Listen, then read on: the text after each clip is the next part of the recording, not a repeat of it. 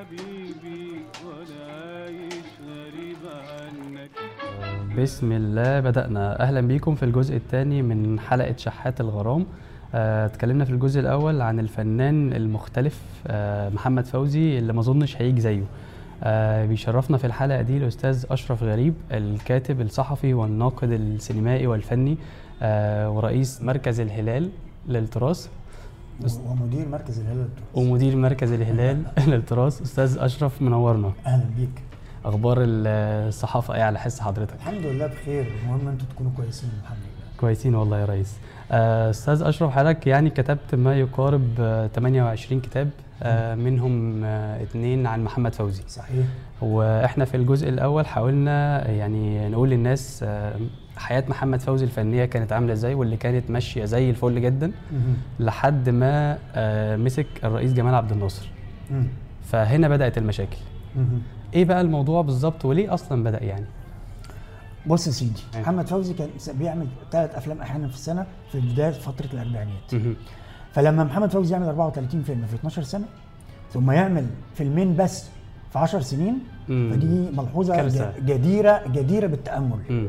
وتبحث عن أسبابها وتبقى بتدور ليه إيه اللي حصل عشان يعمل من 56 ل 66 فيلمين بس سنة 59 مم. ما قبل 59 ما فيش وبعد 59 آخر سبع سنين ما فيش اللي هي الفترة بتاعت آه، حكم الرئيس جمال عبد الناصر بالظبط كده فأنت لما تيجي تتأمل ما تلاقيش سبب ما تلاقيش إلا إلا إنه الرئيس عبد الناصر في سنة 56 دي السنة اللي خرج منها متوجا وزعيما أعظم وأوحد للأمة العربية. تمام. جايز تكون صدفة؟ طيب لما نعرف كمان إن في الوقت ده تم الحجز آه، وتحت وضع شركة التوزيع بتاعته اللي هي بهنا فيلم تحت الحراسة. مم. ولما نعرف إنه الموزعين الخارجيين اللي كانوا بيتعاملوا معاه بدأوا ينفضوا من حوله وياخد ياخدوا ياخد منهم عربون شغله ويبدأ يصرف من جيبه في الآخر ينسحبوا.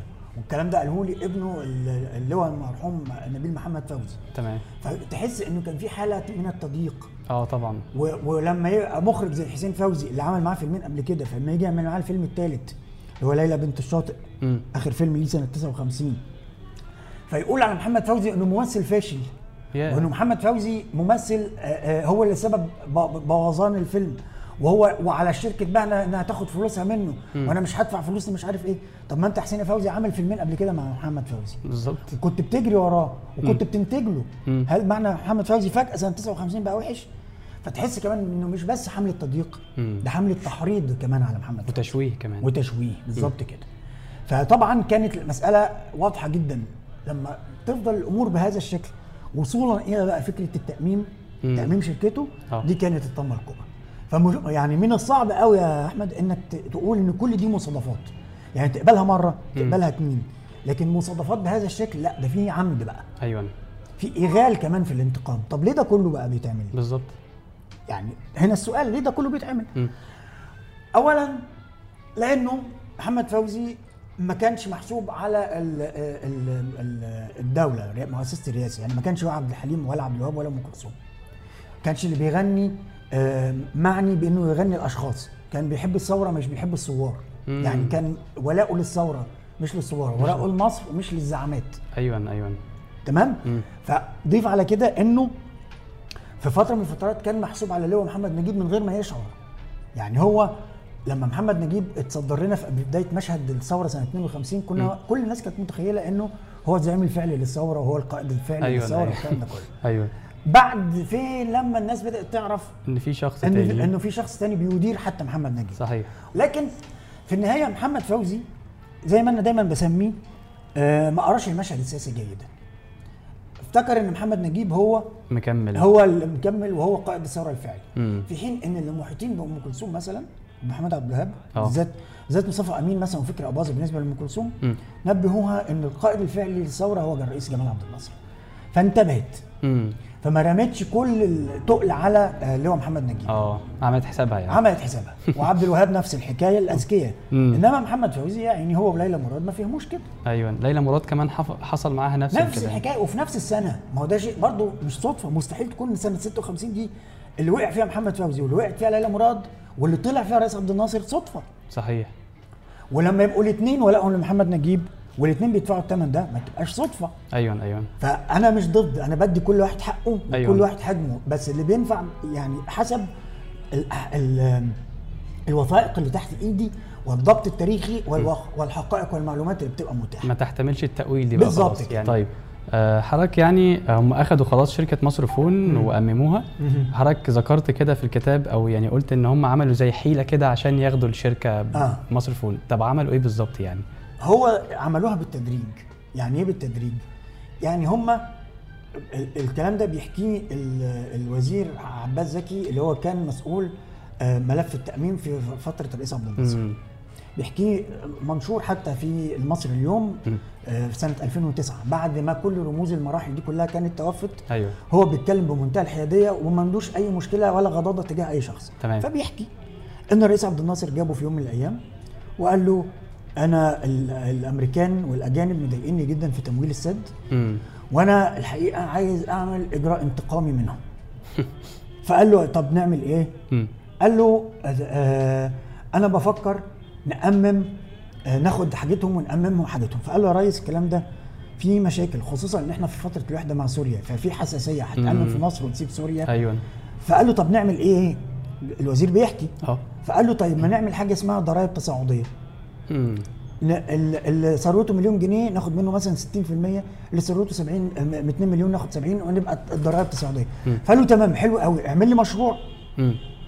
وتعالى ندرسه بكرة. الكلام ده كان في استراحة الرئيس عبد الناصر في المعمورة. وراح تاني يوم للرئيس عشان يوري له المشروع آه. راح له الساعة 10 الصبح فما لقوش في بيته ما لقوش في استراحته. فلقاه في استراحة عبد الحكيم عامر في المعمورة جنب استراحة آه، الرئيس عبد الناصر. تمام. فأول ما دخل عليه فلقى عبد الحكيم عامر بينهار وبيزعق له. انت ب... إيه اللي انت قلته ده؟ إيه اللي انت عملته ده؟ آه، ضرايب إيه وبتاع إيه؟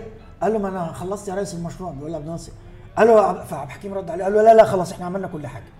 اللي هي كانت؟ اللي إن إحنا قررنا نامم مش الأجانب بس الأجانب والمصريين كمان. مم. الأجانب والمصريين. المصريين كمان. تمام. فالوزير آه، بيبص كده الرئيس عبد الناصر قال له بس أنت يا حسن اللي هتعمل التأمين؟ يعني ما تعترضش. مم.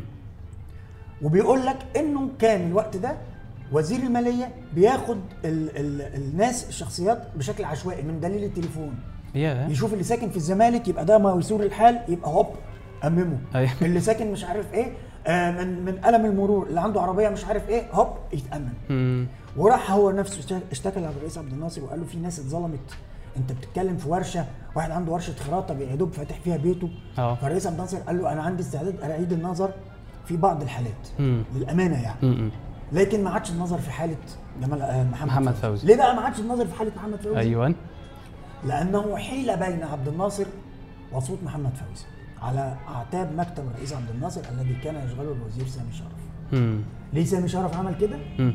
لأن سامي شرف طلب أنا آه، كريمة آه، اللي هي تزوجت الزوجة الثالثه لمحمد فوزي آه قبل ما يتزوجها محمد فوزي وبعد ما يتزوجها محمد فوزي مم. وهي رفضت وفضلت محمد فوزي من. الآخر بقى. من الآخر يعني مم. ولما سئل الوزير سامي شرف في هذا الموقف وهو حي يرزق حتى الآن آه نفى هو عنده النهارده يعني يمكن متجاوز ال 90 مم. فنفى وقال الكلام ده مش صحيح لكن الواقع بتقول كده بدليل إن كريمة تم الزج باسمها في أحداث مراكز القوى في مايو سنة 71 مم. واستجوبوها واعتبروها إن هي زوجة ل- ل- ل- ل- لسامي شرف أو هي يعني على قدر ما من العلاقة مع سامي شرف مم. ولم ينقذ كريمة في هذا الوقت إلا أنها كانت زوجة لابن خالتها تزوجته بعد الموسيقار محمد فوزي رغم إن هي كانت بتقول إنها ما تزوجتش بعد محمد فوزي. ولما ولما تحكي دوكا تحكي لي بشكل شخصي إن لولا أم كلثوم راحت لمكتب الرئيس عبد الناصر عشان تطلع قرار محمد في علاج محمد فوزي على نفقة الدولة. فسامي شرف حال بينها وبين الرئيس عبد الناصر فاضطرت أم كلثوم إنها تزعق وتقول له أنا هدخل للرئيس عبد الناصر هدخل فعبد الناصر يخرج على صوت أم كلثوم. فيعرف إن سامي شرف مانعها في في في فيبدأ يتكلم شعراوي جمعه عشان يقرروا إن هم بدل ما قرر علاج محمد فوزي بنص ال 50% من آه، قيمة آه. العلاج يبقى 100% بعد ما كان محمد فوزي قد فقد كتير من وزنه و12 ابتدى يتدهور يعني. 12 12 سنتيمتر من عظام الحوض وكان اتبهدل بهدلة صعبة جدا جدا جدا بسبب تعنت الدولة في إنها توفر له علاج على نفقتها رغم إنها خدت منه كل فلوسه طيب آه بالنسبة لأم كلثوم هل فعلا اللي بيتردد إن هو محمد شركة محمد فوزي مصر فون احتكرت أم كلثوم لفترة معينة آه كده حصل احتكرت صوت أم كلثوم. آه، صوت أم كلثوم. آه من سنة 59 من نوفمبر 59 حتى حتى بعد كده لأن لما لما هم خدوا منه الشركة آه. اللي ورثت الشركة ال- صوت القاهرة للصوتيات والمرئيات اللي هي تبع الدولة بتاع اللي هي بتطلع الاسطوانات والكلام ده كله. أيوه أيوه. فورثوا عقود احتكار ام كلثوم كانت بتتجدد تلقائيا أو مع باتفاق الطرفين. فلكن اللي حط البذرة دي كان كان محمد. فوزي باتفاق مع ام كلثوم لكن مين اللي كانوا شركاء؟ لأن طول الوقت إحنا بنسمع محمد فوزي وشركاء. مصنع الشرق محمد فوزي وشركاء. آه. مصر فون محمد فوزي وشركاء. مين شركاء؟ مين؟ بالوثائق وبالأدلة وفي كتاب محمد فوزي الوثائق الخاصه أنا بأثبت لأول مرة مم. إن الشريك الأول لمحمد فوزي كان رجل أعمال سعودي اسمه حسن سرور الصبان. كان جاره في فيلته في المنصورية اشتركوا مع بعض برأس مال 20000 جنيه مناصفة مم. هو شريك الموصي ومحمد فوزي الشريك آه، المتضامن بمعنى الذي له حق الاداره مم. وبعدين لما محمد فوزي توسع في شركته آه، جت شركة فيليبس أورينت الشركة الهولندية الشهيرة okay. اختارت اختارت آه، اشترت نصيب حسن سرور الصبان فبقت شريكة مع محمد فبقت فوزي. مع محمد فوزي. ودي الثغرة اللي دخلوا منها أول ما دخلوا في فكرة التاميم لأن هم امموا الأول نص الشركة نص شركه محمد فوزي. الجزء الاجنبي من الشركة آه لما أيوه أيوه لما قال له أنا عايز أعمل آه. تاميم على امموا الاجانب النص الأجنبي من الشركة. وجابوا له حد طفشه من الشركة مم. وبعدين قالوا له بقى إيه لازم تتنازل عن نصيبك وحصلت لخبطات كتيرة وتفاصيل كتيرة جدا مم. لكن حسام طروادة اللي دخلوا بيه على شركة مصر فون مم. الشريك الأجنبي اللي هي شركة في فيليبس. اللي هي فيليبس يعني المعروفة آه جدا. بالظبط كده. تخيل بقى إن شركة فيليبس دي كانت شريكه لمحمد فوزي في منطقة الشرق الأوسط كله. يا خبر. قد كده الشركة كانت كبيرة وضخمة. بالظبط آه. ولما تعرف إن هم عشان يدوا له تعويض في الآخر كما لو كان يعني إيه آه، تستيف ورق آه. فادوا له ع- عوضوه أو. قدروا قيمة الشركة. مم. هذه الشركة اللي كانت فيها 2642 متر في آه، متر مربع في منطقة آه، ورا كلية هندسة عين شمس. آه. واللي كانت فيها آه، آه، مجموعة من الأدوات والاجهزه وال- والآلات من م- جايبة من ألمانيا ومن هولندا. مم. واللي كان فيها عمالة مدربة. مم. واللي كان فيها شريك تم تقديرها فقط ب 6000 جنيه. يا ويا ريته خدهم. آه عملوا له مرتب كده يمشي لا. يا ريته آه، حسبوا عليه ديون فطلع إن هو مديون فخدوا منه 6000 جنيه اللي هم قالوا له إنك خدتهم. حاجة كده يعني الحقيقة خزعبليه عبث يعني. آه بالظبط. طيب آه لما محمد فوزي عمل الشركة آه بعدها بسنتين ثلاثة كده ابتدى فنانين زي عبد الحليم وفريد الأطرش ينهجوا نفس النهج عبد يعني. الحليم بس. عبد الحليم حافظ. مم. آه وعمل وعبد الوهاب عملوا صوت الفن. عبد الحليم وعبد الوهاب عملوا شركة صوت الفن. نعم. آه طيب آه صوت الفن ما تأممتش ومصر فون اتأممت. هل ده يرجع لعلاقة ال- بالظبط كده. عبد الوهاب؟ آه هو طبعا ال- ال- الحجة المعلنة إنه آه، محمد فوزي كان عنده مصنع اسطوانات لكن صوت الفن ما عندهاش مصنع اسطوانات. امم يعني عنده أدوات إنتاج بس ده مش صحيح قوي لأنه آه، ما انت ما امموا شركات إنتاج سينمائي ما عندهاش لا استديوهات ولا حاجة. امم امموا حاجات كتيرة جدا ملهاش لازمة يعني م- ما عندهاش أدوات إنتاج. أيوه بالظبط. لكن آه، معروف قوي إن عبد الوهاب وعبد الحليم راحوا ل آه، السيد صلاح الشاهد وكان ده كبير اليوران ومن ضمن قادة الرئاسة في الوقت ده. و- وليهم صورة شهيرة على الإنترنت وهم بيتقبطوا الراجل كل واحد من إيد آه. عشان يستثني صوت الفن من التأمين. امم بس هم كمان معروف عنهم يعني. وهم كانوا لا هم معروف. بالظبط. مش. بس كده اللي ما يعرفوش ناس كتير إن عبد الحليم تحسبا لمثل هذه الظروف. راح عمل مصنع أسطوانات زي بتاع محمد فوزي بالظبط في قبرص. ياه عشان يهرب من فكرة التأمين في مصر. أيوه. عبد الحليم هذا المناضل. هذا الذي كان يغني للثورة ولأمجاد الثورة ولمبادئ الثورة راح هرب فلوسه بره عمل بيها مصنع أسطوانات في قبرص. واتهم في الوقت ده بقضية اسمها تهريب دولارات. برضه محدش يعرف الكلام ده. كل ده بالوثائق يعني. كل آه طبعا. مم. لأن هو في ساعتها كان عايز عايز سيوله عايز عملة صعبة. فكان بياخد الفلوس من بره. يدخلها مصر على انها دولارات. مم. حاجات كده يعني. أيوه. وت- وتمت مساءلته في الوقت ده لكن ما حدش جه جنب المصنع بتاعه. وشركة صوت الفن فضلت مستمرة حتى يومنا هذا. بالظبط آه. آه، طيب محمد فوزي تقريبا كده له كام أغنية آه، موجودة بشكل فعلي؟ ولأنه يعني هو بيقال إنه ليه أكتر من 400 أغنية. بص المصادر كلها وده شيء مدهش بتقول إنه عمل 1200 أغنية. ياه. وأنا لما سألت بعض الناس اللي كتبت الكلام ده قولوا- لي منهم 50 كلهم سكتوا. بالظبط أنا حاطط في الكتاب بتاع محمد فوزي قائمه كاملة. بالأغاني اللي عملها محمد فوزي لنفسه مم. أو للآخرين. أيوه كملحن أو حتى أو حتى اللي هو غناها لغير الملحنين المعروفين. أوكي. يعني في ثلاث ألحان منهم لحن للسنباطي ولا حاجة مش من ألحان محمد فوزي. فالمجموع ده كله يعمل حوالي 400 أغنية. تمام. طب هل يعني هل عدم وجود الشغل ده لحد النهارده يعني هل في تخريب حصل لشغله مثلا؟ آه يمكن في الأغاني الوطنية. يعني مم. الأغاني الوطنية كان دايما مطلوب إن يبقى عبد الوهاب وعبد الحليم وأم كلثوم هم أصوات الثورة. رغم إن محمد فوزي غنى كتير جدا للثورة عنده أكتر من 30 أغنية وطنية. امم لكن ما حدش فينا يعرف منهم غير بلدي أحببتك يا بلدي بالظبط. ليه؟ لأنه ما كانوش بيذيعوا غير الأغنية دي. لدرجة إن وجدي الحكيم الإعلامي الكبير قال لي إنه لما حصلت آه، هزيمة 67 امم طبعا كله كان بيغني للانتصارات وللأمجاد ولل هندخل تل أبيب. أيوه. وابنك يقول لك يا بطل هات لي نهار والجو ده. محدش بيغني للبلد. امم فلما حصلت الهزيمة ما لقوش أغنية تناسب الواقع والحدث مم. إلا أغنية بلدي أحببتك يا بلدي لمحمد فوزي متهيألي عشان كانت أكتر حاجة صادقه يعني. أكتر حاجة صادقه وأكتر حاجة ما فيهاش تمجيد لأشخاص. بالظبط. فيها لأن حب للبلد. لأن الأشخاص كده كده بيمشوا يعني البلد. هي اللي مكملة. بالظبط. آه طب محمد فوزي عبد الوهاب آه. كان في بينهم مشاكل؟ محمد فوزي وأبو وهاب كان عندهم علاقة غريبة جدا. أنا دايما بسميها الخصومة الشريفة أو شرف الخصومة. امم محمد فوزي وعبد الوهاب كانوا على المستوى الشخصي أصدقاء جدا. أوكي. وكانوا محبين جدا. محمد فوزي لما تقدم لمعهد الموسيقى آه. أو لما تقدم الاذاعه تقدم بأغنية لعبد الوهاب. جميل. يعني يعني هم كان يعني هو كان ممتن جدا لعبد الوهاب وكان بيحبه جدا. امم وكانوا اصحاب لكن في الشغل يخشوا مع بعض في قضايا وخناقات ويروحوا. مع بعض محاكم. أيوه. وحصل مسجلات كتيرة جدا في جمعيات المؤلفين والملحنين بالذات. آه. نتيجة إن محمد فوزي كان بيدافع عن حقوق المؤلفين والملحنين وعبد الوهاب كان شريك في شركة كيروفون فما كانش عايز يدي المؤلفين والملحنين حقوقهم. ده كان سبب الخلاف يعني؟ ده كان أحد أحد أسباب الخلاف. تمام. لكن كان في مثلا خلاف على أغنية ناصر اللي غناها محمد عبد الوهاب وكان فوزي عايز يغنيها. كان في خلاف على أغنية ايظن بتاعت نجاة. مم. لأن محمد فوزي كان محتكر صوت على نجاة. امم والأغنية لحن عبد الوهاب وعبد الوهاب كان عايزها في صوت الفن. أوكي. فحصل الخلاف من هنا وك... وكانت نتيجة إن نجاة راحت سم... استم... استسمحت. محمد فوزي.